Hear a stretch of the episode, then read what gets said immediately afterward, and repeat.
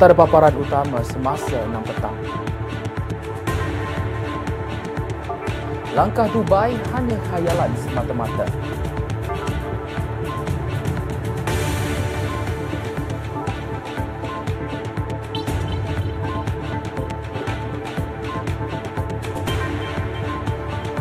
Kes COVID-19 dicatatkan di PPS Kelantan dan Terengganu.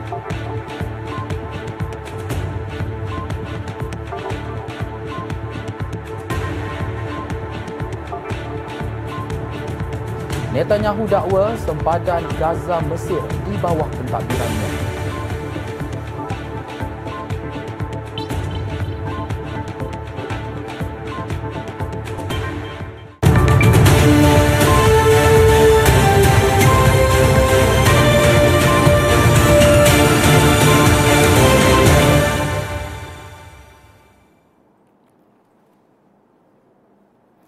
Assalamualaikum dan salam sejahtera. Langkah Dubai yang dijaja kononnya bertujuan menjatuhkan kerajaan perpaduan pimpinan Perdana Menteri Datuk Seri Anwar Ibrahim hanyalah sekadar fata morgana atau khayalan semata-mata.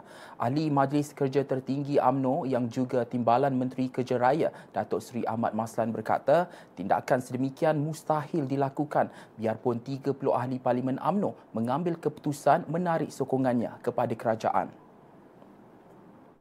Menerusi ciapan di aplikasi X, beliau turut memaklumkan setiap ahli parlimen akan dikenakan denda 100 juta ringgit jika melompat parti. Beliau menegaskan rakyat kini inginkan kestabilan dan kekuatan ekonomi.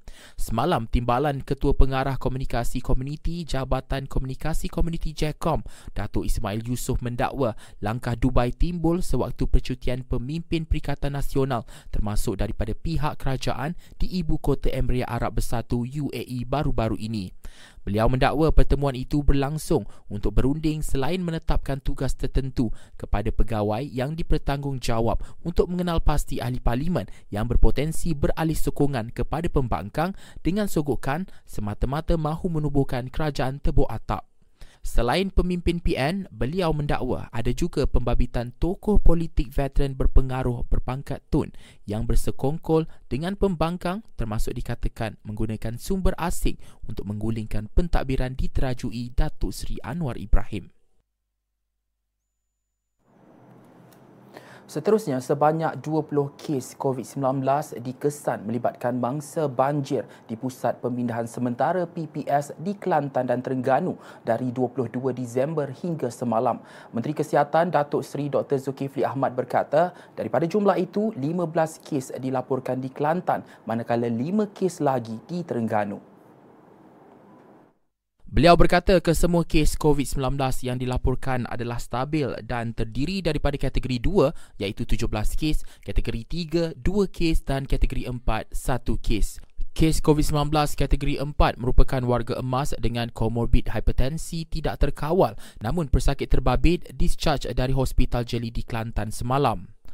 Mengulas lanjut, Datuk Seri Dr. Zulkifli berkata setakat ini 297 pasukan perubatan, 286 pasukan kesihatan, 102 pasukan perkhidmatan kesihatan mental dan sokongan psikososial dan 286 pasukan promosi digerakkan ke PPS seluruh negara bagi memberi perkhidmatan kepada mangsa banjir.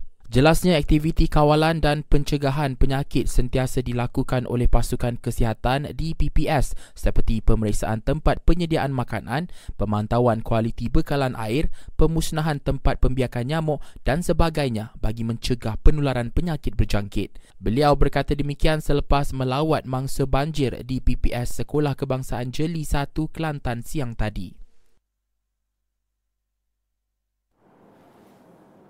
Seorang lelaki warga Indonesia dihadapkan ke Mahkamah Magistrat Johor Bahru hari ini atas tuduhan membunuh kakaknya minggu lalu. Tertuduh Syed Afendi, 24 tahun, mengangguk faham pertuduhan yang dikemukakan terhadapnya namun tiada pengakuan direkodkan di hadapan Magistrat Nur Khalida Farhana Abu Bakar. Berdasarkan kertas pertuduhan, lelaki itu didakwa membunuh Sharifah Ilawati, 42 tahun, yang juga warga Indonesia di sebuah rumah di Taman Ungku Tun Aminah Skudai pada jam 2 pagi 24 Disember lalu. tertuduh didakwa mengikut Seksyen 302 Kanun Kesesaan yang membawa hukuman mati jika sabit kesalahan. Tiada sebarang jaminan dicadangkan timbalan pendakwa raya Siti Fatimah Mam yang memohon tarikh sebutan baharu sementara menunggu laporan kimia dan bedah siasat. Magistrate menetapkan 18 Februari 2024 sebagai tarikh sebutan semula kes dan tiada jaminan dibenarkan terhadap tertuduh. Ketika prosiding berlangsung, tertuduh belum diwakili peguam bela. Isnin lalu, polis berjaya menahan dua warga asing berusia 24 dan 41 tahun yang disyaki terbabit dalam pembunuhan seorang wanita warga asing di sebuah rumah. Dua warga asing iaitu tertuduh yang juga adik mangsa dan seorang wanita yang juga teman serumah mangsa direman seminggu hingga hari ini. Seorang lelaki yang terlibat kes samun bersenjata dan mempunyai 16 rekod jenayah lampau ditembak mati polis Pulau Pinang dalam kejadian berbalas tembakan di Macang Bubuk Bukit Mertajam tengah malam tadi. Ketua Polis Pulau Pinang, Datuk Kau Kochin berkata, pihak polis pada mulanya mengesan sebuah kenderaan jenis Proton X70 dalam keadaan mencurigakan menghala ke Sungai Lembu sekitar jam 12.35 tengah malam. Beliau berkata sepasukan polis daripada bahagian siasatan jenayah berat di Sembilan, Ibu Pejabat Polis Kontijen IPK Pulau Pinang telah mengarahkan pemandunya memberhentikan kenderaan terbabit. Namun lelaki itu terus memecut laju untuk melarikan diri dalam masa sama melepaskan tembakan. Pihak polis terpaksa melepaskan tembakan ke arah kereta dipandu lelaki itu untuk mempertahankan diri tetapi dia memecut laju dan kenderaan suspek terbabas ke tepi jalan selepas dikejar kira-kira 200 meter. Beliau berkata lelaki itu kemudian keluar dari keretanya dan melepaskan tembakan ke arah polis sebelum pihak polis membalas tembakan dan terkena suspek. Lelaki itu meninggal dunia di tempat kejadian dan pemeriksaan awal mendapati suspek berusia 44 tahun dan beralamat di Pulau Pinang itu terlibat dalam beberapa jenayah samun di negeri itu, Selangor dan Melaka.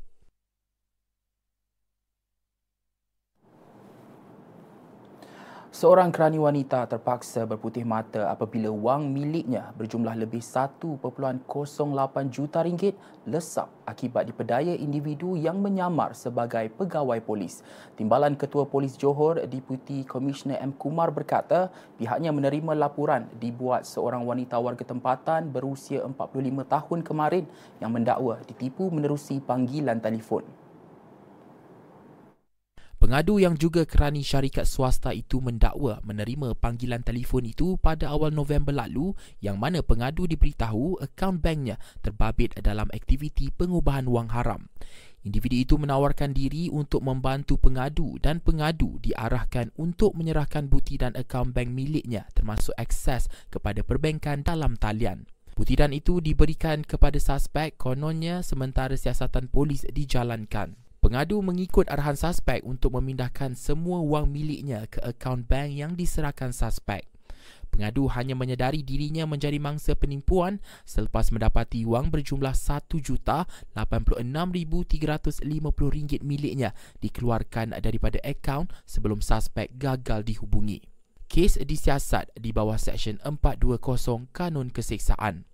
Pada masa sama, polis menasihatkan orang ramai supaya sentiasa berwaspada dan mengambil langkah berjaga-jaga terutamanya dalam urusan membabitkan transaksi keuangan. Seminit Imbasan Menarik Selangor 2023 Sultan Selangor berangkat ke sidang Dewan Negeri Selangor terakhir pada 13 Mac sebelum dibubarkan sempena PRN ke-15. Festival Turas Islami Selangor bermula 20 Mei mendapat sambutan ribuan pengunjung dengan kehadiran ramai ulama terkenal dunia. Skim Insan Takaful dilancarkan pada 4 Ogos memberi perlindungan insurans kemalangan diri percuma kepada rakyat Selangor. Pakatan Harapan menang pada PRN ke-15 12 Ogos lalu. Datuk Seri Amiruddin Syari kekal meneraju Selangor. Sidang kemuncak perniagaan antarabangsa Selangor pada 19 hingga 22 Oktober mencatat nilai transaksi pelaburan lebih 6 bilion ringgit. Inisiatif Mama Kerja dibuka sejak 1 November lalu dengan agihan RM1,000 mengurangkan kos penjagaan anak. Belanjawan Selangor 2024 yang berlangsung pada 10 November lalu, manfaat menarik untuk rakyat diumumkan penjawat awam menikmati insentif 2 bulan setengah gaji. Kompleks Sukan Shah Alam dijangka siap pada 2026, MBSA beri kebenaran roboh Stadium Shah Alam 22 Disember lalu. Projek pencerahan rakyat diiktiraf. Selangor terima penghormatan dalam Anugerah Buku Negara 2023 pada 21 Disember lalu. 2023 berlalu pergi. 2024, Selangor teruskan legasi, tingkat prestasi. Inilah Popet Seminit Selangor TV, imbas kembali. Salut!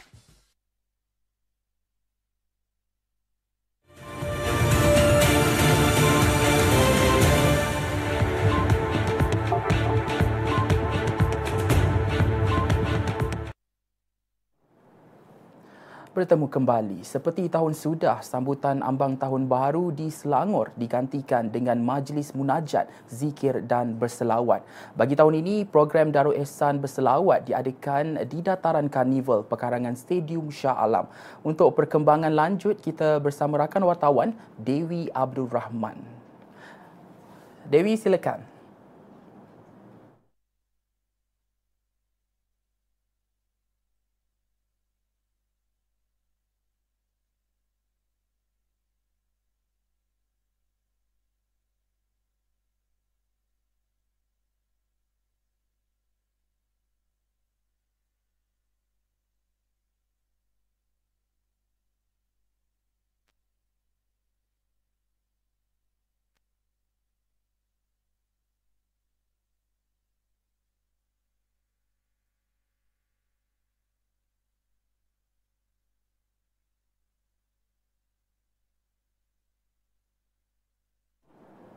Bila nampaknya kita mengalami sedikit masalah tadika, kita ke berita seterusnya.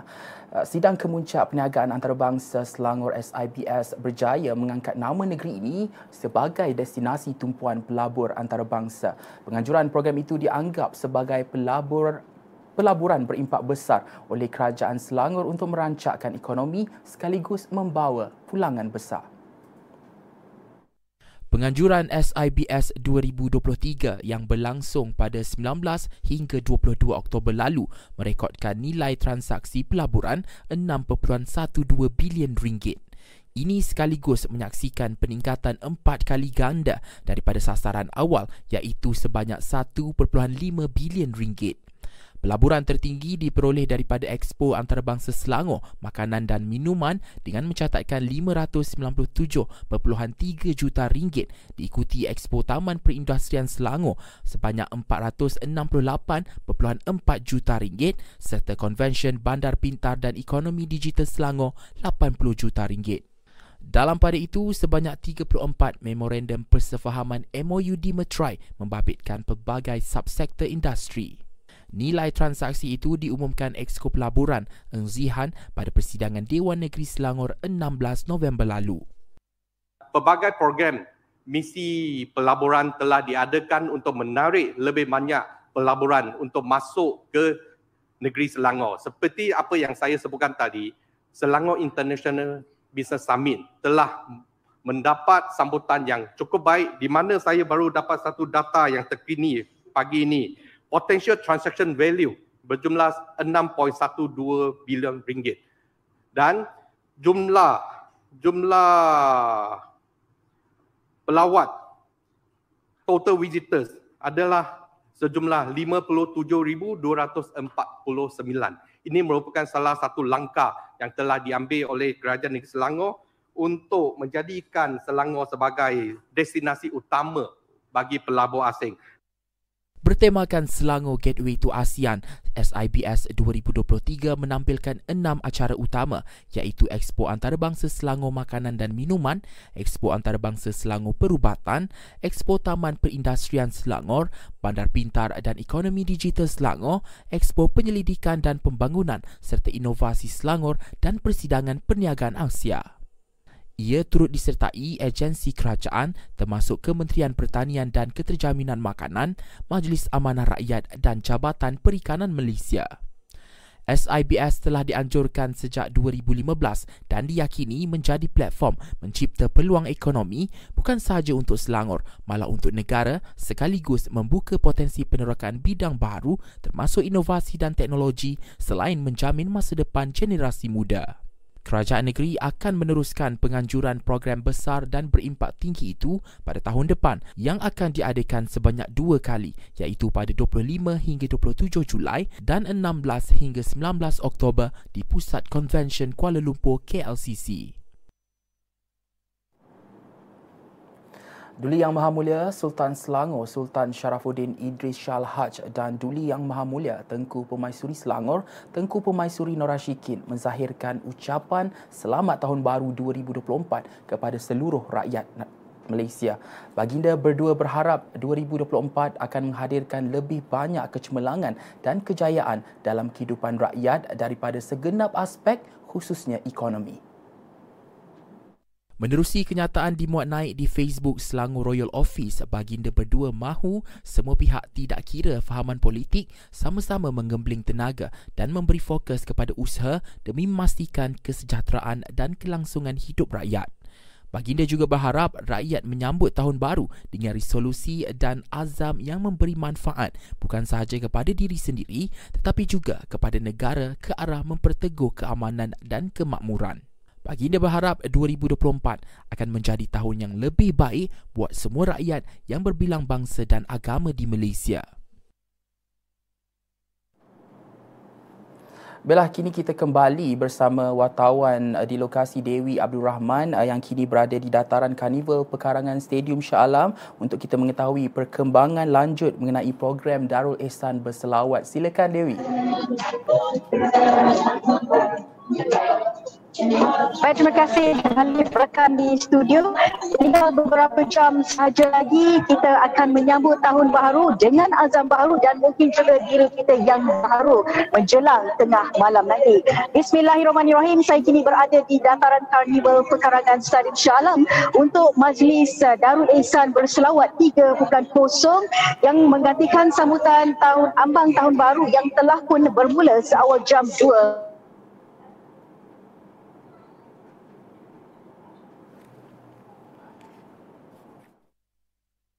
Alif uh, dijangka 2000 uh, orang ramai akan hadir memeriahkan program berselawat pada malam ini. Majlis ini juga akan menampilkan tokoh-tokoh Islam seperti Habib Jilian Novel, Habib Ali Zainal Abidin, Asigaf dan Habib Nail bin Tahir yang dijadual memimpin alunan kasidah pada malam ini. Dan uh, berlangsung ketika ini adalah slot muslimah bertajuk Tinggalkan Dunia, Tempah Rumahmu di Akhirat yang dimoderatorkan oleh Yat Hamzah dan juga dua final jemputan iaitu Ustazah Hud Hafiz dan juga El Faiza Al-Haq. Uh, dan uh, selepas ini turut dialunkan adalah uh, kasidah daripada tim Firka sebelum program diteruskan selepas maghrib ini. Uh, Datuk Menteri Besar dijangka akan tiba di pekarangan ini pada jam kira-kira 8.30 malam ini dan uh, yang di-Pertua Pekawanis Datin Sri Masjidina Muhammad uh, dijangka tiba pada jam 7 malam nanti sebelum uh, solat maghrib. Dan uh, setelah itu kasidah sebelah malam nanti akan turut dialunkan oleh Ustaz uh, Muhammad uh, Nizam Al-Bajari, tausiah oleh Mus, uh, Ustaz Muhammad Najmuddin dan uh, oleh uh, Ustaz Nur Ali Badar dan uh, oleh Habib Nail bin Tahir Uh, dan uh, turut diadakan pada majlis munajat uh, zikir dan bersalawat ini adalah bacaan doa untuk Palestin selain uh, reruai pameran oleh pelbagai agensi dan juga jabatan kerajaan. Uh, dan um, program Darul Ihsan berselawat dianjurkan pada kali pertama pada Januari tahun ini di Pekarangan Stadium Shah Alam dengan disertai uh, lebih 10,000 umat Islam seluruh negeri dan uh, susulan sambutan uh, masyarakat Islam yang sangat menggalakkan uh, program ini dianjur kali kedua pada 30 Julai di Stadium Tertutup Melawati Shah Alam. Dan ini merupakan kali ketiga penganjuran uh, program berselawat ini diadakan. Dan orang ramai dijemput untuk hadir memeriahkan uh, program ini sehingga uh, tengah malam nanti dengan uh, dipenuhi oleh bacaan-bacaan doa dan juga selawat-selawat uh, sehingga kita menyambut tahun baharu nanti. Dan uh, saya kira itu saja yang dapat saya kongsikan di sini Alif uh, kita ber uh, sama semula bersama Alif Haikal di studio. Terima kasih. Baik, terima kasih Dewi di atas laporan itu tadi. Kita ke berita seterusnya. Kerajaan negeri mendesak gencatan senjata segera supaya pembunuhan rakyat Palestin dilakukan Israel dapat dihentikan. Datuk Menteri Besar Datuk Seri Amiruddin Syari berkata, desakan itu juga membolehkan agihan bantuan kemanusiaan dibuat secara besar-besaran. Menerusi catatan di Facebook, beliau berharap semoga Allah Subhanahu Wa Taala mengangkat doa kita semua agar saudara Islam di Gaza dan di tebing barat mendapat keamanan dan dikurniakan kekuatan dalam menempuh setiap detik yang sukar pada waktu ini. Malam semalam, Datuk Seri Amiruddin bersama hampir 500 orang awam berhimpun di program panggilan Intifada Doa untuk Palestin di tapak Carnival Stadium Shah Alam. Dalam perhimpunan solidariti itu, beliau mengumumkan kesediaan pentadbiran negeri membantu pembangunan semula Palestin dengan membina perumahan serta masjid. Katanya kerajaan negeri akan bekerjasama dengan masjid seluruh negeri untuk menyalurkan sejumlah dana. Pada Oktober, Datuk Seri Amiruddin menyerahkan sumbangan kerajaan negeri sebanyak 1 juta ringgit kepada akaun amanah kemanusiaan rakyat Palestin AAKRP bagi mengurangkan kesengsaraan rakyat negara itu. Sebelum itu, beliau mewakili rakyat Selangor tegas mengutuk keras kekejaman dan keganasan dilakukan rejim Israel terhadap bumi Palestin dan bersolidariti dengan semua pihak yang menegakkan keamanan serta keadilan.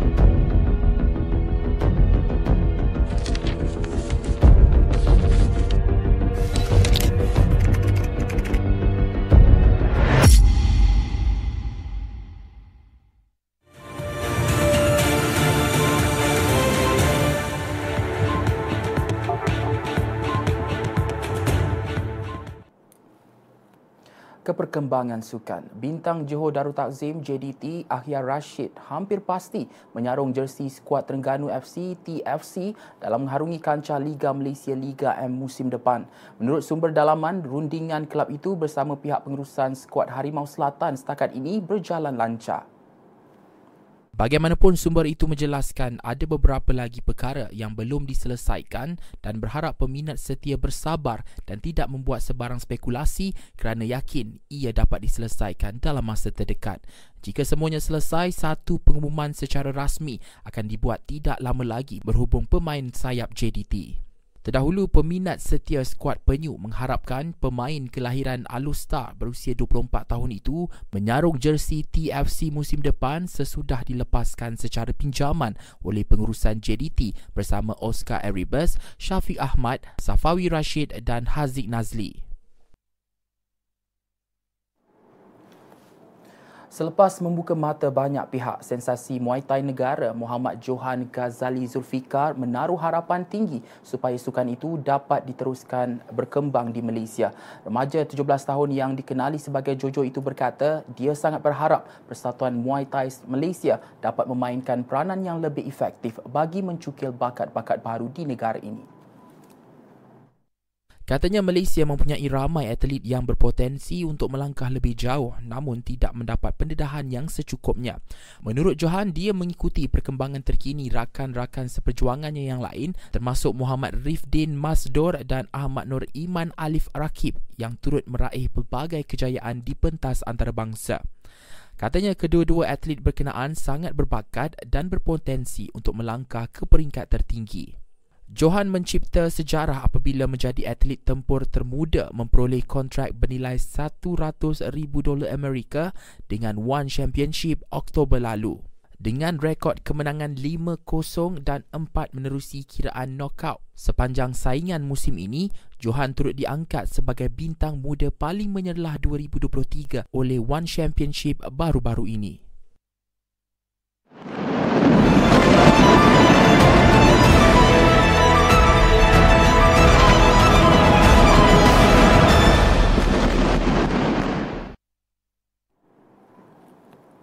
Berita luar negara kita mulakan dengan perkembangan konflik Israel-Palestin. Perdana Menteri Negara Haram Israel Benjamin Netanyahu berkata zon sempadan semenanjung Gaza dan Mesir sepatutnya berada di bawah kawalan Israel. Ia susulan ramalannya bahawa perang di Palestin dan kawasan serantau lain akan berlangsung beberapa bulan lagi. Netanyahu menjelaskan koridor Philadelphia atau lebih tepat lagi titik perhentian selatan Gaza mesti berada dalam tangan Israel dan ia mesti ditutup. Katanya sebarang perancangan lain tidak akan memastikan penghapusan kegiatan ketenteraan Israel. Netanyahu berkata demikian semasa mengadakan sidang media ketika Israel memasuki minggu ke-13 perangnya terhadap pejuang Islam Hamas yang memerintah Gaza. Perang tersebut kini mencetuskan keganasan di tebing barat oleh kumpulan yang disokong oleh Iran di Lubnan, Syria, Iraq dan Yaman. Israel sebelum ini berkata ia berhasrat memusnahkan pejuang Hamas di Gaza dan menghapuskan kegiatan ketenteraan di wilayah itu bagi mengelakkan berulang kejadian pembunuhan rentas sempadan seperti yang didakwanya berlaku sejak 7 Oktober lalu. Puluhan ribu rakyat Gaza Palestin yang berteduh di pusat pelindungan dalam keadaan bersesak berdepan ancaman penyakit yang semakin meningkat. Menurut Pejabat Penyelarasan Hal Ehwal Kemanusiaan OCHA Pertubuhan Bangsa-Bangsa Bersatu PBB Perkhidmatan Kesihatan di kawasan berkenaan sudah sekian lama terbeban. Selain gelombang pemindahan baru diarahkan tentera Zionis Israel sekaligus menjadikan tugas mereka lebih sukar. Ketua Pertubuhan Kesihatan Sedunia WHO, Tedros Adhanom Ghebreyesus, memaklumkan jangkitan pernafasan dan cirit birit antar penyakit paling banyak dilaporkan di Pusat Perlindungan Kecemasan. Dianggarkan 180,000 orang menderita jangkitan pernafasan manakala lebih 136,000 kanak-kanak di bawah umur mengalami cirit birit yang boleh mengancam nyawa jika tidak dirawat. Terdapat juga lebih 55,000 kes kutu dan kudis. Menurut OCHA, tabung kanak-kanak PBB telah menghantar 600,000 dos vaksin ke Gaza pada Jumaat lalu. Matlamatnya untuk kanak-kanak menerima imunisasi rutin pada tahun depan meskipun dilanda perang. Imunisasi itu termasuk difteria, tetanus dan batuk kokol.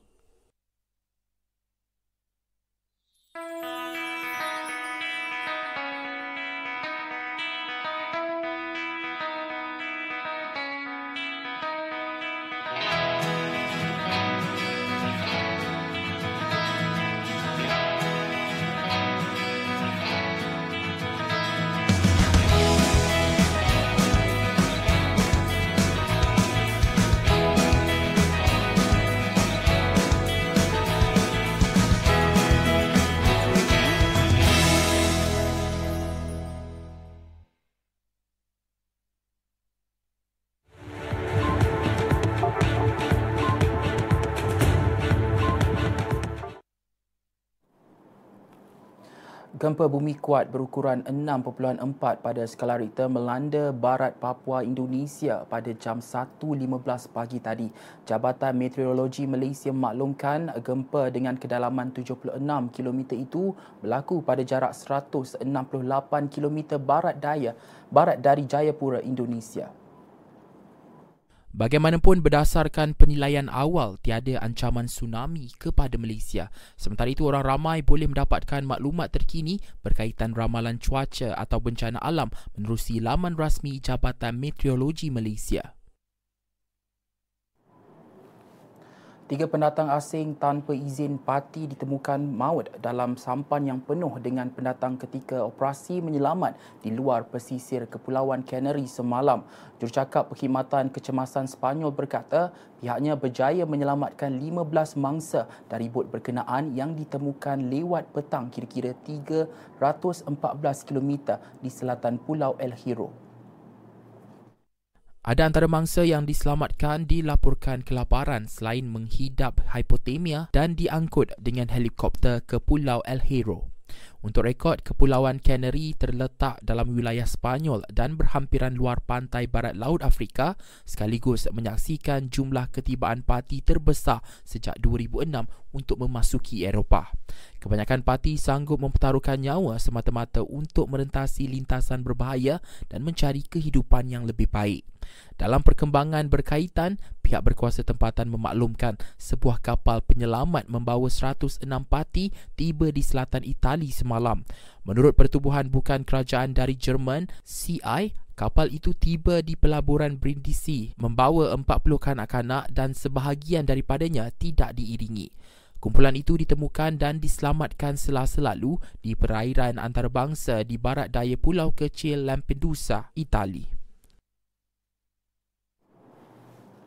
Laporan itu tadi mengakhiri semasa 6 petang. Sebelum 2023 melabuhkan tirai, Selangor TV ingin merakamkan jutaan terima kasih di atas sokongan anda sepanjang tahun ini. Semoga tahun baru terus memberikan kejayaan dan keharmonian buat kita semua. Selamat tahun baru dan sebelum berpisah kami tinggalkan anda dengan sambutan program Panggilan Intifada Doa untuk Palestin bersempena ambang tahun baru yang telah dihadiri lebih 500 orang awam di dataran Karnival Pekarangan Stadium Stadium Shah Alam semalam.